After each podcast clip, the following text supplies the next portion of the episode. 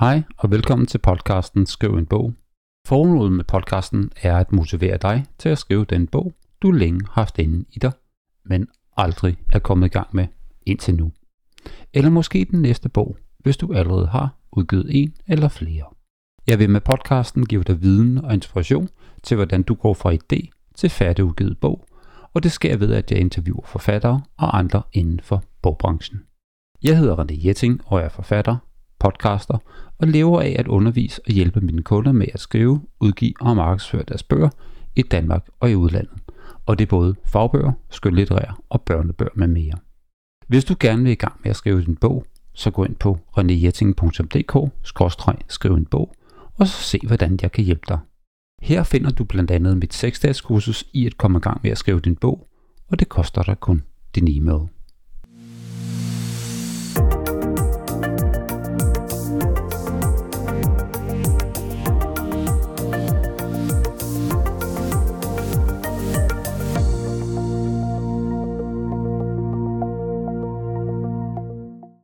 Nyt for bogens verden. Årets tema på Ordkost, og Ordkost det er en ord- og litteraturfestival, der er temaet flokken inde eller ude. Som de selv skriver, kom med, når vi gennem litteratur, ord, musik, kunst og videnskab forsøger at blive klogere på alle mulige forskellige aspekter af begrebet flokken. Ord- og litteraturfestivalen er i Aalborg fra den 7. til den 9. april 2022.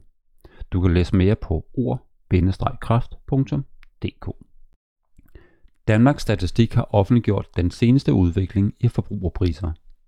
Det blev til den største stigning i 30 år, men bøgerne blev ved med at falde i pris. Og det håber jeg vil holde. Papirpriserne stiger, og det gør bøgerne dyre at trykke, og det kan selvfølgelig gå ud over udsalgsprisen. Men lad os ikke håbe det. Nyt for mig. Jeg startede på at skrive på en ny bog, der handler om at skrive og udgive bøger, som folk faktisk gider at købe, læse og bruge. Altså bøger, der gør en forskel, bøger, der ændrer læserens liv til det bedre. Så nu er jeg faktisk gang i to bøger, men de skal nok begge to blive færdige. Og så har jeg lavet noget nyt i mit skrivefællesskab, der hedder Skrivecamp. Vi har lavet noget, der hedder 30 minutter. Hver uge tager vi et emne op, som vi snakker om i 30 minutter. I sidste uge var det omkring bagsidetekster til din bog, altså hvordan skal en bagsidetekst være, og i denne her uge er det omkring beta-læsere. Så hver uge tager vi faktisk et nyt emne op. Hvis du godt kunne tænke dig at være en del af mit skrivefællesskab, Skrivecamp, jamen så kan du læse mere om det på skrivecamp.dk. I den syvende episode af Skriv en bog taler jeg med Gitte Venter Gravgaard. Hun er forfatter til en lang række bøger til børn, kendt som hjertebøgerne, og fortæller blandt andet om, hvad der satte hende i gang med at skrive, og hvorfor hun bliver ved. Hvorfor hun i dag har valgt selv at udgive sin bøger, og hvordan hun i dag lever af forfatterskabet og det, det bringer med sig. Og meget mere. Lyt med her. Hej Gitte. Hej. Og tak fordi du gerne vil være med i podcasten Skriv en bog. Det vil jeg da rigtig gerne. Jamen selvfølgelig da. Gitte, jeg er sikker på, at der er nogen, der ikke kender dig. Kan du ikke præsentere dig selv? Jo, jeg hedder Gitte Vinter Kravgaard, og øh, jeg har skrevet en øh, lang række bøger til børn, som øh, i folkemunde hedder hjertebøgerne eller sovebøgerne, fordi øh, de stort set alle sammen handler om at få ro på nervesystemet og for en stund forlade hjernen lidt og komme ned i kroppen og ind i hjertet, hvor jeg mener, der gemmer sig mange magiske eventyr, som vi kan læse højt for vores børn, specielt ved sengetid. Det tror jeg, du har helt ret i. Hvordan, øh, hvordan fik du ideen til alle de her bøger her? Altså jeg havde fået skrevet øh, den første skønlitterære øh, ungdomsbog, pubertetsbog, og havde lyst til at skrive nogle flere. Øhm, og i den periode, der tog jeg en masse uddannelse til at blive coach og healer og mindfulness-instruktør, og jeg gik sådan på en form for uddannelse i livet, kan man sige. Jeg tog en, en coaching-uddannelse, der hedder Life Mastery, og det, det er egentlig meget godt øh, billede på, hvad jeg gennemgik de år. Og på sådan nogle kurser, der, der møder man rigtig mange andre, der gerne vil være coaches og instruktører og healers og alt muligt forskelligt. Og de øh, havde ikke den samme baggrund, som jeg havde haft som i en lykkelig kernefamilie med masser af kærlighed. Der er rigtig mange i det segment, som har haft en helt anden opvækst. Og det, der blev klart for mig i løbet af de år, det var, at jeg havde en kæmpe gave i at have så nær kontakt til mit hjerte. Og det blev også klart for mig, hvor skræmmende det måtte være, hvis man ikke har det. Og så var der specielt en aften, hvor vi havde været til meditationstræning, og jeg havde siddet ved siden af en kvinde, som virkelig havde svært ved at finde sit hjerte og meditere til sit hjerte. Og hendes og min oplevelse af den samme meditation var så vidt forskellig, at jeg gik hjem den aften, og så tænkte jeg, jeg er simpelthen nødt til at være sikker på, at mine børn de kan finde vej til deres hjerter, og at de aldrig nogensinde ikke ved, hvor hjertet er, og hvad hjertet kan, og hvor magisk det er på så mange måder, og at de altid kan have hjertet med. Og så tænker jeg, at man må kunne tage nogle af de her hjertemeditationer og fortælle dem til børn. Altså man må kunne lave sproget lidt om, og så må det, man kunne hjælpe børn til at få den her kontakt til hjertet. Og så skete der bare en hel masse ting derefter, som overbeviste mig om, at jeg havde fat i noget vigtigt og noget spændende. Hvornår startede du det på den første af dine hjertebøger, og hvad, hvad hedder din, din første hjertebog? Ja, den første, der hedder Børnemeditationerne i mit hjerte, den øh, startede med at fortælle mine øh, børn, da de var 3 og 6 år gamle, og jeg havde ingen idé om, om børn kan meditere. På det her tidspunkt der er meditation ikke særlig udbredt i Danmark, og jeg har heller ikke været i gang så længe, og slet ikke med børn. Men det jeg fandt ud af, det er, at fordi børnene, altså jeg tror på, at alle børn kommer hertil som lys og kærlighed med kæmpe hjerter, og jeg har endnu ikke set en nyfødt, som jeg ikke blev fuldstændig forelsket i fra første færd. Så de kommer med sådan en kæmpe kærlighedsgave, og sådan af mange grunde så igennem deres opvækst, så far de måske lidt vildt allerede i børnehaven, eller hvordan deres familieliv har været, det miljø og arv og så videre. Og så især i skolen. Øhm, så, så det jeg oplever, især med de her sådan 3-4-5-årige, det er, at de har så tæt kontakt til deres hjerte, og de er så meget i deres kærlighed, at øh, det faktisk er relativt nemt for dem at komme ned i hjertet. Det er nemmere, end det er måske for deres forældre og så øh, fylde sig selv op med kærlighed. Ja, du havde skrevet manuskriptet til din første bog, Gitte. Så skulle den selvfølgelig udgives. Er det en, du selv har udgivet, eller har du fået den udgivet gennem et forlag? Ja. Altså på det her tidspunkt havde jeg prøvet at blive udgivet på forlag et par gange. Øh, både et øh, sådan mellemstort forlag og et stort forlag, og jeg var, jeg var ikke specielt begejstret. Øh, jeg synes ikke, at det man reelt får for de penge, man reelt ligger hos et forlag, svarede overens med den ydelse, de leverede, den service, man får. Så jeg tænkte, det må man kunne gøre selv. Altså man må kunne udgive en bog selv, uden at vide noget som helst om det. Så satte jeg mig for, at, at det skulle jeg prøve, og jeg kunne da lige lave et forlag. Og jeg kan tydeligt huske, at min mand og jeg var med børnene i Spanien på ferie, og jeg skulle finde ud af, om jeg måtte men jeg nu må kunne sælge 200 eller 500 af den her børnemeditationerne i mit hjerte. På det her tidspunkt havde jeg solgt den som pdf i noget tid og vidste, at der var efterspørgsel, men jeg synes alligevel, det var svært at forestille mig, at jeg kunne sælge 500. Øh, men min mand, han bakkede mig op, og han sagde, at vi trykker 500, og det gjorde vi så. Og så kom jeg hjem og satte dem til salg, og så blev de solgt på en weekend. Og så fik vi altså travlt hjemme i uh, kærlighedsfabrikken, som den kom til at hedde, fordi vi skulle pakke alle de her 500 bøger. Så det var veninder og min familie, som måtte komme og, og hjælpe til, og børnene var involveret. Og jeg havde selvfølgelig sat mig for, at det skulle pakkes ind fint i silkepapir med små øh, klistermærker på og alverdens ting, så det var lidt omstændigt at pakke de der ordre der, men det var jo simpelthen startskuddet på det, der skulle blive ja, en, et salg af en masse bøger og et, en forståelse af, at de håb og drømme, man har som forfatter, kan blive indfriet. Men det er godt, du kommer ind på næste step, fordi det er jo netop det, jeg vil spørge dig om. Så skrev du den, du udgav den selv. Hvordan gik det så efter at du havde udgivet den. Nu så de så de her 500 bøger på en weekend, men hvad, hvad, hvad skete der efter det, skulle jeg sige? Jamen så skete der, så var der sådan en, et, et år eller to, hvor der faktisk var rigtig meget knald på, hvor jeg så hele tiden skulle øh, trykke nye bøger. Og dengang, der, der var det sådan rent omkostningsmæssigt, hvad er vi tilbage i sådan noget 14-15 stykker, øhm, der, var det, der var det ikke så nemt at lave små oplag, som det er i dag. Så jeg, jeg kæmpede i de der år med, at kunne, jeg skulle trykke 1000 eller 2000 af gangen. Øh, og jeg solgte dem jo så også, for det gik ret hurtigt, men det var også dyrt for mig. Så hver gang jeg skulle øh, trykke nye bøger, så åd det ligesom det overskud, jeg havde fået. Så det var sådan en, en forståelse af det her med, og hvor stort skal lageret være, kontra hvor hurtigt kan man komme af med bøgerne, øhm, og, og hvornår, altså hvordan sparer man op til at trykke nye oplag og så videre. Det, det kæmpede jeg lidt med i de der år, samtidig med, at jeg jo selvfølgelig også var vildt øh, glad for, at det gik så godt, og øh, især fordi det var mund til mund.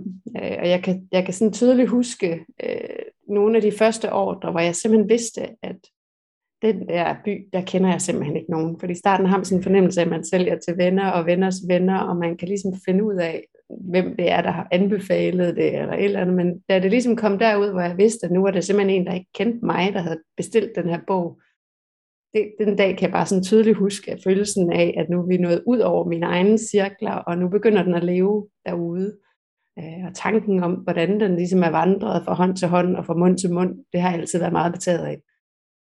Man kan sige, at du har jo haft øh, succes med både den første bog i mit hjerte, men, men også med de andre bøger øh, i de forskellige sager.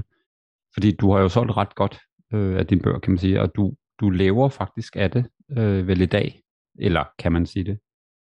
Ja, altså delvist. Øh, selve bogsalget er en, en del af min omsætning, men så også det, det øh, navn og den erfaring, jeg har opbygget ved at udgive så mange bøger og have arbejdet med det og været selvudgiver, det gør, at jeg kan tage nogle konsulentchancer, som højt grad er båret af det brand, der er omkring øh, mine forfatter øh, og mine bøger. Så man kan sige, at du både øh, får indtjening på øh, dit bogsalg, øh, og så selvfølgelig, at du, du laver noget konsulent. Men en ting er, at du er en succes i Danmark, Gitte. Jeg ved tilfældigvis også, at du har solgt bogen i flere andre lande, er det ikke korrekt? Jo, fordi lige så snart jeg ligesom havde solgt de første øh, tusind eller flere tusind bøger i Danmark, så tænkte jeg, mm, okay, det kan jo være, at det her det faktisk også kan virke i udlandet. Øhm, så jeg oversatte øh, bogen til engelsk, og så begav jeg mig afsted øh, ud på især UK og Irland, Øh, og, og så tænkte jeg jo, det er jo et meget større marked, så her kan jeg jo trykke endnu flere bøger. Så i de år der, der bruger jeg jo så også en del penge på at få den oversat og få den udgivet og få den trykt og få den sendt til, til England og laver absolut også nogle fodfejl undervejs, som bliver dyre øh, bekendtskaber. Men følelsen af at, øh, at finde ud af, om det er en kulturelt betinget bog, eller om det faktisk er noget, der kan oversættes og kan bruges i flere kulturer, det var også rigtig spændende. Og der går ikke så lang tid, så får jeg kontakt øh, via min illustrator, som er fra Peru. Hun øh, fortæller om den på et tidspunkt, hvor hun er hjemme i Peru, øh, og så siger en af hendes veninder, at hun vil så gerne have den på spansk. Øh, hun arbejder på et børnehjem, og hun kunne godt tænke sig, at de her hjertemeditationer kunne komme ud på et børnehjem. Så vi aftaler simpelthen, at, at hun oversætter den hende her, som havde, det havde hun noget erfaring med, hun var semi-professionel, og at jeg så ville donere nogle penge til det her børnehjem. Øh, så det blev øh, startskud på at få den på spansk, som så også er en speciel rejse, fordi hvad er peruviansk spansk kontra spansk i Spanien og så videre, kan man, kan man udgive den bare på en type spansk, og hvordan får man den overhovedet ud i Sydamerika og i Spanien, og, og især fordi jeg så ikke selv taler spansk, så jeg kan ikke bare markedsføre den, som jeg kan på dansk og engelsk. Og sådan det har det egentlig været, altså de sprog, der er nu, er den så også på norsk og på vej på arabisk. Det er båret af især mødre eller brugere af bogen, altså nogen, som kan se, at deres børn har fået det bedre, og som så har et andet sprog også, som enten ønsker at kunne læse bøgerne højt på deres modersmål for deres børn, eller bare gerne vil dele den med børn i deres hjemland. Så det er egentlig sådan, den tit starter med at blive oversat. Det er en, en mor, der henvender sig og siger, at den bliver nødt til at komme på mit sprog også. Ej, hvor er det godt. Mm. Men hvor mange lande er den nu kommet i? Skulle jeg sige? Jamen, den er jo sådan set i hele verden nu. Altså, jeg, det, gik, det gik ikke så lang tid, før jeg talte mig frem til 20 lande, og jeg kan huske, at jeg havde et post på Facebook, når jeg havde solgt det i Italien eller Frankrig, eller nye lande, hvor jeg ligesom, især alle de engelsktalende lande, i Singapore, Australien, New Zealand, Canada, USA og så videre, da jeg ligesom kunne tracke min salg rundt i verden, det var også rigtig sjovt. Øhm, så i dag er det lidt svært at sige, fordi den, når man udgiver den som man kan i dag. Det kunne man ikke dengang, men sådan som vi udgiver den i dag, så uploader man den et sted, så kommer den til salg i hele verden. Øh, og så er det så det her print-on-demand-koncept, ikke? hvor en bruger øh, køber den, og så bliver den trygt og sendt til den bruger. Så jeg har sådan set ikke, jeg ser ikke øh, bogen øh, i dag, som det er sat op. Det er sådan lidt en, jeg kalder det en digital Willy Wonka-fabrik. Øh, hvis man har læst øh, Charlie og Chokoladefabrikken, så kan jeg godt samtidig føle mig som øh, have sådan en Willy Wonkas bogfabrik. Det er det jo også for en eller måde, når det, når det bøger, der bliver trykt on demand. Når det her hjemme i Danmark, og der er nogen, der køber dine bøger, så det er det faktisk dig selv, der, der sender dem, når de bestiller dem ind på din egen hjemmeside. Er det ikke rigtigt? Jo, altså i starten, der øhm, stod, altså i de første mange år, der stod min webshop for, jeg vil sige 70 procent af salget, og så boghandlen var på 30 procent. Men i dag er det tal øh, mere eller mindre omvendt, fordi at bogen, bøgerne lever derude, og at det her mund til mund jo er, er, nu er kommet langt omkring, så sælger boghandlen rigtig mange øh, procent af mit salg, men, men jeg har selv min webshop, og jeg elsker at pakke ordre og, og have den der fornemmelse af, at jeg har kontakt til mine kunder, så skriver jeg et lille hyggeligt postkort, eller pakker dem fint ind i et eller andet papir, og så, så føler jeg sådan på en eller anden måde en form for bånd til min læser, som når man har sådan en digital fabrik, så, så kan det hurtigt, du kan hurtigt miste fornemmelsen af den enkelte læser, men når jeg ved, at det er Pernille, der har købt en bogpakke, så skriver jeg, hej Pernille, rigtig god fornøjelse, eller et eller andet, så har jeg sådan en fornemmelse af, at jeg, kan, jeg stadig bedre sådan kan, kan mærke og fornemme familierne derude. Og det er lige præcis det, der gør, at det giver dig en følelse af, hvem er det der køber bøgerne, og du har kontakt med læseren, det tror jeg er meget vigtigt. Ja. Og for alt det digitale her. Hvordan ser fremtiden ud for Gitte som øh, forfatter? Jamen først og fremmest så har jeg en stor ambition om at, øh, at komme bredere ud i Danmark. Øh, nu har vi haft nogle hårde år her, hvor der er mange børn, som har haft nogle hårde år efter corona. Øh, der er mange tyndslidte familier, og der er mange børn, som har haft belastede nervesystemer, og det at få kontakt til hjertet er enormt effektivt til at få ro på de her nervesystemer, og det er noget, vi virkelig har brug for. Nu der lige her, øh, mens vi optager øh, udbrudt øh, krig i, i Europa, det er jo noget, som igen får børnene til at få uro i systemerne, og nogle børn vil endda opleve større ængstelighed og overbekymring. Så når man har nogle bøger, som i den grad hjælper børn i de her situationer, så øh, vokser lysten til at hjælpe os. Så lige nu fokuserer jeg meget på at komme bredere ud i Danmark. Øhm, og samtidig med så udgiver jeg flere og flere titler på, på engelsk og spansk og norsk og snart arabisk. Øhm, så sidste år udgav jeg for eksempel fire bøger på engelsk, fire titlerne på engelsk. Så der er både der er både en række udgivelser, der kommer en ny bog allerede her i foråret 2022, øhm, der hedder Hjerte Minder, som er en fortsættelse af den bog, der hedder Hjertelys, Hjertelys-serien. Og i efteråret kommer den, der hedder Hjerternes Dal, den bliver delt op i en serie. Så jeg går lidt ind i sådan en serieproduktion, som jeg synes er rigtig sjov øh, at arbejde med. Så flere bøger på dansk og flere bøger i udlandet. Mm, ja, der er mange på vej. I hvert fald lysten til at skrive øh, er kun blevet større med årene. Det er jo det. Når man først har skrevet den første bog, så fortsætter man nummer to og nummer tre og nummer fire, så stopper man stort set næsten alt. Nej, det er svært i hvert fald at forestille sig. Gitte, hvis der nu er nogen, øh, som sidder derude og siger, ej, jeg kunne godt tænke mig at skrive en børnebog eller en anden form for bog, hvilken viden eller hvilken erfaring vil du give videre til dem? Lad være med at tænke på udgivelsen. Bare begynd at skrive. Øh, der er alt for meget øh, nåleøje-effekt over det at blive udgivet, især på forlagene, og det er svært at udgive selv, og jeg vil, jeg vil ikke øh, kaste glorie over, at det skal være nemt, fordi det har været en lang stejl lønningskurve for mig at blive selvudgiver og forlægger, men, øh, men prøv at separere det, altså prøv at skrive, fordi du har lyst. Skriv den historie, du brænder for at formidle. Tænk på, hvem du er, du gerne vil skrive til, og så bare bliv der så længe som overhovedet muligt.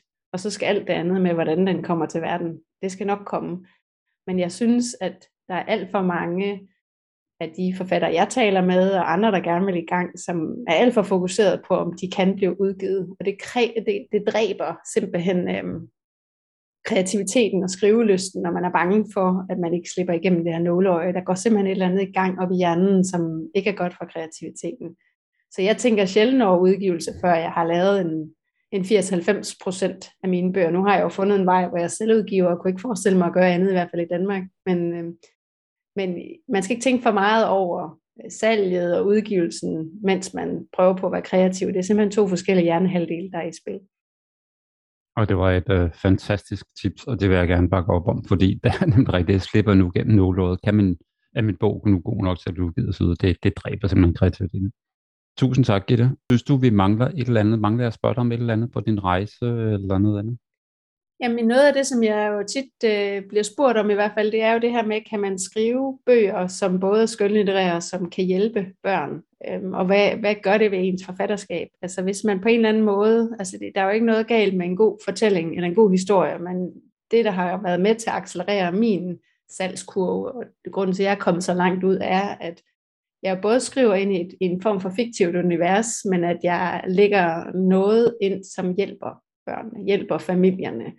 Så hvis man på en eller anden måde kan se, at det man har kan gøre en forskel for nogen, så kan man gøre lidt mere ud af at forklare, hvad det er, det så kan. Altså en form for pædagogisk indledning, eller det kan være en, en introduktion til det øh, værktøj, du egentlig implicit har lagt ind i din fortælling, eller noget af den stil. Så hvis man på en eller anden måde kan, kan se, at det, man skriver, kan hjælpe nogen, så er man øh, godt hjulpet øh, i forhold til potentielt salg senere hen. Og jeg vil da også sige, at det er dybt, dybt meningsfuldt at netop at skrive bøger, som gør en forskel. Og hvis man kan gøre det med en blanding af skønlitterære og lidt faglitterære, så, så er det jo helt fantastisk.